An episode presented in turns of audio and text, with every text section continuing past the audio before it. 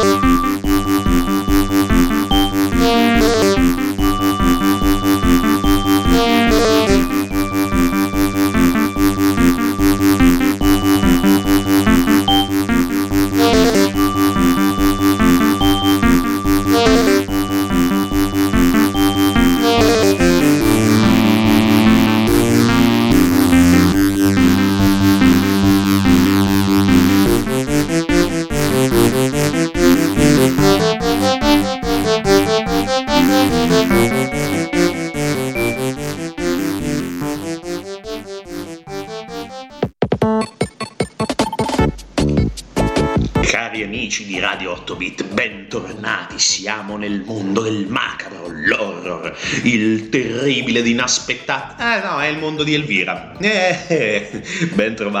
Ciao a tutti, ancora qui in diretta streaming da Radio Sverso e ovviamente da, con Radio 8 Bit. Oggi avete visto i nostri social, oggi parliamo di uno dei miei giochi preferiti. Attenzione, giocato ai tempi sul Commodore 64 eh, e quindi le immagini che abbiamo utilizzato non sono quelle del Commodore perché è un pochino difficile riuscirlo a rimontare tutto quanto in maniera corretta anche perché è una puntata nata in brevissimo tempo perché ovviamente attraverso il caro vecchio eh, retro gaming eh, ho riscoperto, ho ritrovato meglio le gioie di uno dei giochi più belli a cui io abbia mai giocato, Elvira 2 The Jaws of Cerberus. Elvira, parte seconda, le fauci di Cerbero, ok? Bene, è un gioco meraviglioso, è un gioco che iniziamo subito oh, con una precisazione, non è il più bello dei due che sono stati prodotti dalla Horror Soft, non sono stati sviluppati dall'Horror Soft, perché il primo e più bello è ovviamente Mistress of Darkness, la signora delle tenebre, e poi dopo parleremo anche del personaggio Elvira, sia ben chiaro. Però parliamo del secondo, del capitolo secondo, perché io in maniera anche abbastanza ingenua, non eh, avendo conoscenza, non comprando tutte le riviste di computer all'epoca, perché parliamo del 1992,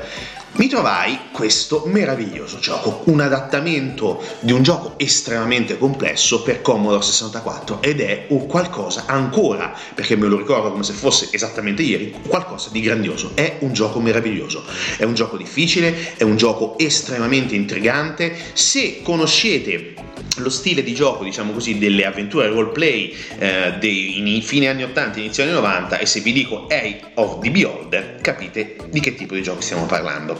È un gioco estremamente intrigante, divertente per certe situazioni, intendiamoci perché comunque è anche abbastanza uh, cattivo, cattivello su certe situazioni, però è un gioco estremamente divertente. Eh, purtroppo il secondo e ultimo capitolo del ciclo di giochi dedicati appunto a questo personaggio, a questa... Uh, donna del mistero sexy, diciamo così, creato e interpretato da Cassandra Peterson ed è veramente bello. È un gioco in cui noi interpretiamo il ruolo del fidanzato di Elvira e già lì ci basterebbe abbastanza. Però succede che Elvira in questo capitolo è stata catturata da, da, Cerberus che vuole utilizzare il suo potere magico per i propri scopi e la sacrificherà a mezzanotte. Quindi bisogna anche darsi una mossa perché la povera Elvira, diciamo, è più bella intera e non a quarti o a terzi. Quindi dobbiamo darci anche una mossa per evitare che venga eh, spolpata, definiamo così. E c'è anche da dire che però nelle versioni Amiga, PC e eh, Atari ST, che l'Atari ST era un, uh, un, vecchio personal computer Atari a 16 bit tra l'85 e il 93 che è stato prodotto, bello, tra le altre cose molto bello come computer, e ci appare magicamente in gioco e gli chiede di venire a salvarla e gli cede il suo libro di incantesimi, un piccolo aiuto in più. Nel Commodore purtroppo ai noi questa cosa non c'era, però nel PC se giocate attraverso le piattaforme di retro gaming, se lo trovate, lo trovate facilissimamente, eh, potete tranquillamente utilizzare l'aiuto esterno di Elvira. Intendiamoci, è un gioco incredibile perché il gameplay eh, utilizza una prospettiva in prima persona, esattamente come il primo, un sistema di controllo che è a icone con un puntatore e può eh, il personaggio principale, il fidanzato di Elvira, spostarsi agevolmente in eh, tutte le posizioni predefinite. Sono tante, può avanzare, può voltarsi a 180 gradi, può fare insomma di tutto di più e può anche accumulare punti esperienza. È un gioco di ruolo vero e proprio e quindi ci dà la possibilità possibilità di eh, anche utilizzare magie che possono eh, essere utilizzate per eh, combattere, per curarci e quant'altro. C'è poi una grande capacità di narrazione perché la storia è veramente intrigante. Non vi faccio tante eh, storie sul, sulla storia, sono stato come al solito ridondante, però va bene. Però è una storia da un certo punto di vista lineare, però nel, eh, nell'andare avanti nelle varie zone, quindi la casa, altre aree, diciamo così, eh, che sono esterne alla casa, eh, la casa principale, la casa stregata, ehm, lo studio, il set cinematografico, noi dobbiamo appunto risolvere una serie di questioni per cercare di salvare Elvira e quindi di eh, riuscire a salvare la nostra bene amata signora dell'oscurità. È un bel gioco, è fuori discussione, è un bel gioco, ma chi lo ha prodotto verrà svelato solamente dopo, perché noi continuiamo a sentire la musica di Elvira, eh, ovviamente The Jaws of Cerberus, parte seconda di Elvira, e quindi ritorniamo tra poco, ovviamente sempre con Radio 8 Bit.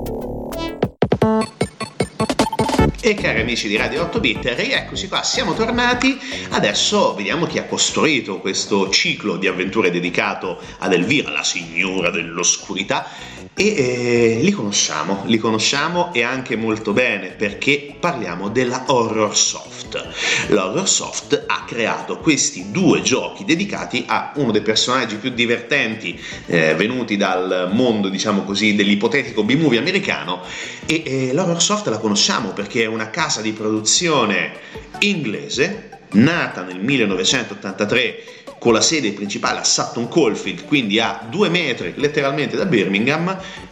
e noi la conosciamo però con un altro nome, Adventure Soft, perché è nota l'Adventuresoft con anche i marchi appunto Adventure International ed Horror Soft. E attenzione, noi Adventure Soft la conosciamo benissimo per Simon the Sorcerer, una delle avventure grafiche che ci ha entusiasmato di più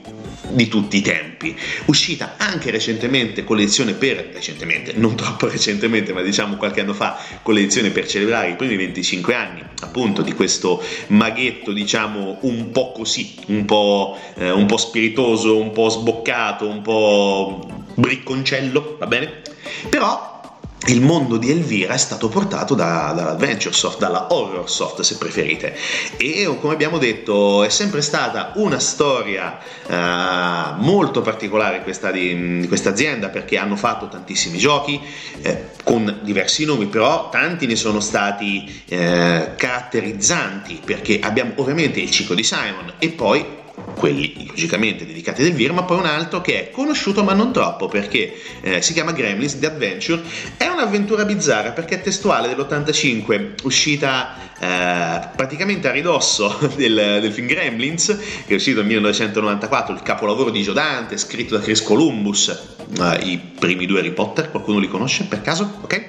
E quindi trovare un legame così importante tra questa uh, stramba software house dai tanti nomi con Elvira è molto particolare, ma poi soprattutto è anche estremamente importante ricordare chi ci ha regalato, chi ha fatto la pubblicazione di fatto di Elvira. E parliamo della Accolade, la Accolade è stata eh, una delle più grandi, una delle più belle, almeno secondo me, eh, case che hanno oh, lavorato per, la, eh, per il mondo dei videogiochi, nel mondo dell'informatica, ne hanno prodotti tantissimi, ne hanno sviluppati altrettanti, uno che personalmente io adoro alla follia è Test Drive, un gioco meraviglioso eh, pubblicato dopo la ponente della produzione della Distinctive, insomma l'Accolade si è data molto da fare, ha lavorato molto, anche per esempio un altro bellissimo gioco, anche molto particolare, Star, Star Control, eh, un... Uh, gioco futuristico, una sorta di strambo, diciamo così,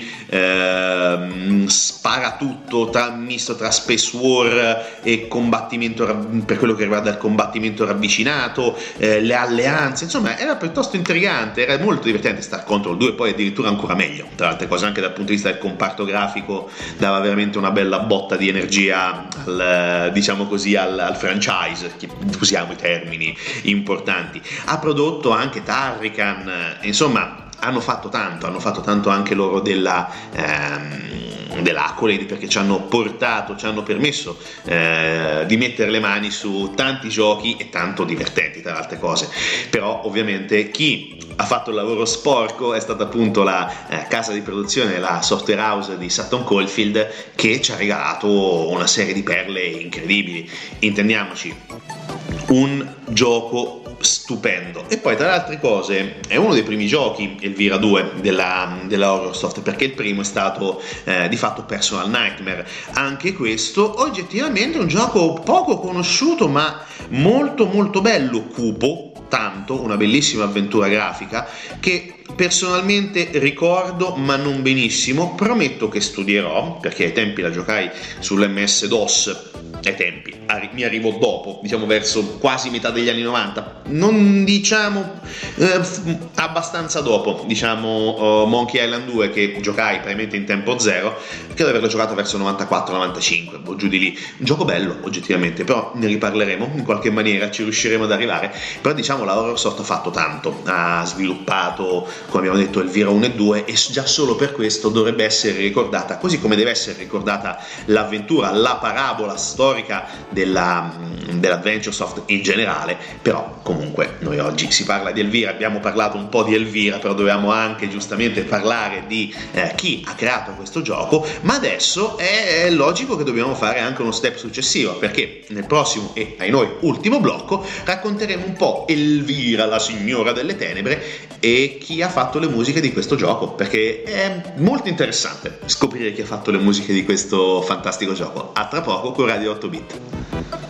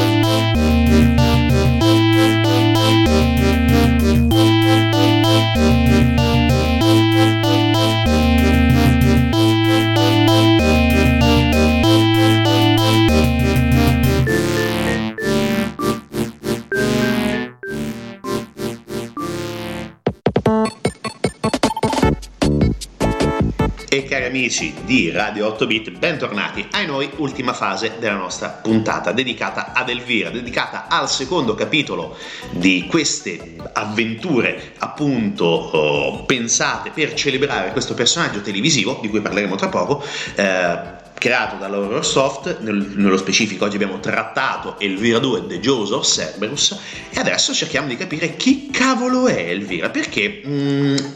i millennials, quelli un po' giovinetti anni 90 eccetera, ignorano allegramente chi diavolo sia questo personaggio. Allora, mm, innanzitutto partiamo da un piccolo ricordo personale. Credo che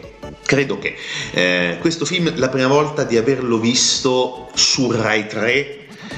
e non so per quale sconosciuta ragione lo trasmetterono di mattina. Credo fossero vacanze estive, qualcosa del genere, però ho un ricordo molto ben chiaro di una prima visione, definiamolo così, del sottoscritto in orario mattutino su Rai 3. E già lì, ok. Però noi conosciamo questo personaggio, noi italiani, per il film. Il film è arrivato nel 1988, è oggettivamente un filmaccio, è una serie B di proporzioni devastanti, probabilmente anche serie tripla Z, non so come definirlo. È un film assolutamente eh, idiota, nel vero senso della parola, perché abbiamo Elvira interpretata da Cassandra Peterson, di cui parleremo tra poco, e racconta le, le, storie di questo personaggio piuttosto eh, particolare. Però, però, però, è un film che ne vale veramente la pena perché dopo aver perso il suo ruolo di conduttrice in una trasmissione di film horror a causa di un fraintendimento eccetera eccetera eccetera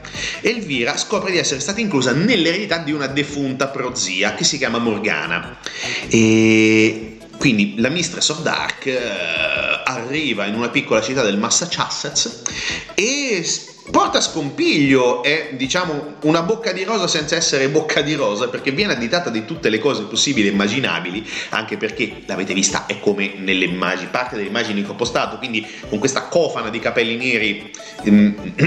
in evidenza vestito nero attillatissimo una donna di una provocanza, non si usa come termine, non esiste, ma lo uso, incredibile e quindi immaginate in una città di wasp americani di metà anni 80, immaginate lo scompiglio, benissimo. Però il personaggio è anche piuttosto interessante perché è stato creato appunto eh, da Cassandra Peterson e la sua carriera è stata legata assolutamente a questo eh, personaggio e tra le anche grandi curiosità come che possiamo annoverare è anche il fatto che in Italia divenne cantante di una rock band e grazie a un incontro casuale con Fellini ha ottenuto anche la parte in un film di Fellini che si chiama Roma e addirittura nel 75 ehm, posò eh, per Playgirl eh, poi addirittura eh, ritornata negli Stati Uniti iniziò a, a studiare recitazione e dove che ha inventato il personaggio Elvira proprio negli Stati Uniti, però forte anche di una bella esperienza italiana. E quindi nasce Elvira, eccetera, eccetera, il personaggio, eh, una Dark Lady gotica che presentava, eccetera, eccetera, film esattamente più o meno come film, però personaggio meraviglioso da riscoprire assolutamente. E poi oggettivamente il film oggi, secondo me, è abbastanza divertente per quanto è ingenuo, però ne vale la pena, è uno spaccato degli anni 80, è uno spaccato di molte cose che magari abbiamo amato quando eravamo piccolini, il macabro, Elvira's Movie Macabre dall'85, dall'81 85 questo era il suo, eh, diciamo così, eh, spettacolo, definiamolo tale, per celebrare appunto il personaggio Elvira e bello, un bel ricordo. Ma adesso veniamo a una cosa estremamente importante. Ma abbiamo parlato di chi è Elvira, di chi è Cassandra Peterson. Cassandra Peterson meriterebbe uh, non so quanti altri minuti uh, per raccontare la sua storia, molto più complessa, però ci siamo concentrati su Elvira, logicamente. Dal punto di vista musicale, per Joseph Cerberus, ci troviamo di fronte a due tra i personaggi più importanti del mondo videoludico anni 80, anni 90. Il primo è Phil Nixon, eh, britannico, compositore, eh, è stato uno dei membri più importanti della Flare Software, ehm, conosciuta anche come Microvalue, mm, insomma anche questa è stata una bella eh, casa di produzione, ha lavorato anche per un gioco che io ho adorato per quanto era uh, idiota, che si chiama Trolls, uscito per, sia per Amiga che per uh, Amiga CD32, questo era della Flare, però dal punto di vista uh, grafico, noi, grafico, pardon, dal punto di vista musicale, la parte del leone, il personaggio più importante, non che Nixon sia di secondo piano, intendiamoci, ma il ruolo preeminente è stato quello di Jets Woodruff. Jets Woodruff è un personaggio piuttosto particolare perché anche lui è originario di Birmingham, quindi a pochi metri da Sutton Coldfield. Eh, è un tastierista, è un compositore e attenzione, è stato membro della band di Geezer Butler, il bassista dei Black Sabbath, Birmingham. Eccolo lì. E quindi, tra le altre cose, dobbiamo anche ricordare che il buon Rudolph è stato il tastierista non accreditato, ma è stato il tastierista dei Black Sabbath. Quindi è un ma dici ti fermi a Black Sabbath, ho vinto il mio Oscar, lo appoggio lì e, e mi fermo. No, perché ha continuato a suonare e addirittura eh, ha ehm, diciamo, ha performato, si è esibito, ha registrato con Plant, Phil Collins, soprattutto Phil Collins con un, un album eh, meraviglioso di Plant perché è nato insieme a Phil Collins in quel senso di non con Phil Collins okay? che si chiama Pictures at Eleven un disco secondo me bellissimo eh,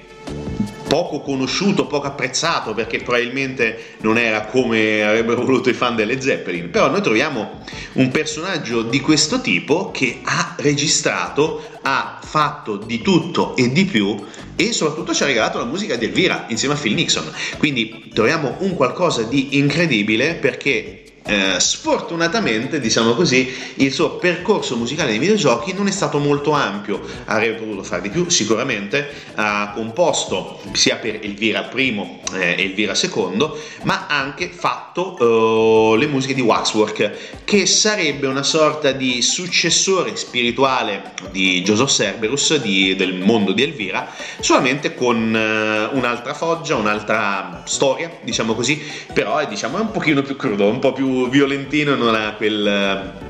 quel mood tra il romantico, il comico e il finto gotico di Elvira. E detto questo, abbiamo detto tanto, abbiamo raccontato probabilmente anche tante cose a caso, probabilmente non bene, soprattutto sul, eh, sul percorso artistico di Cassandra Peterson, come abbiamo detto ci sarebbe eh, bisogno di 6 o 7 puntate. Ah, se i nostri amici magari di film e dintorni vogliono raccogliere la sfida e parlare di Cassandra Peterson, eh, secondo me sarebbe una cosa interessante. E detto questo, mezzo off topic, ma anche no, noi vi diamo appuntamento a mercoledì prossimo prossimo, a mercoledì, sì.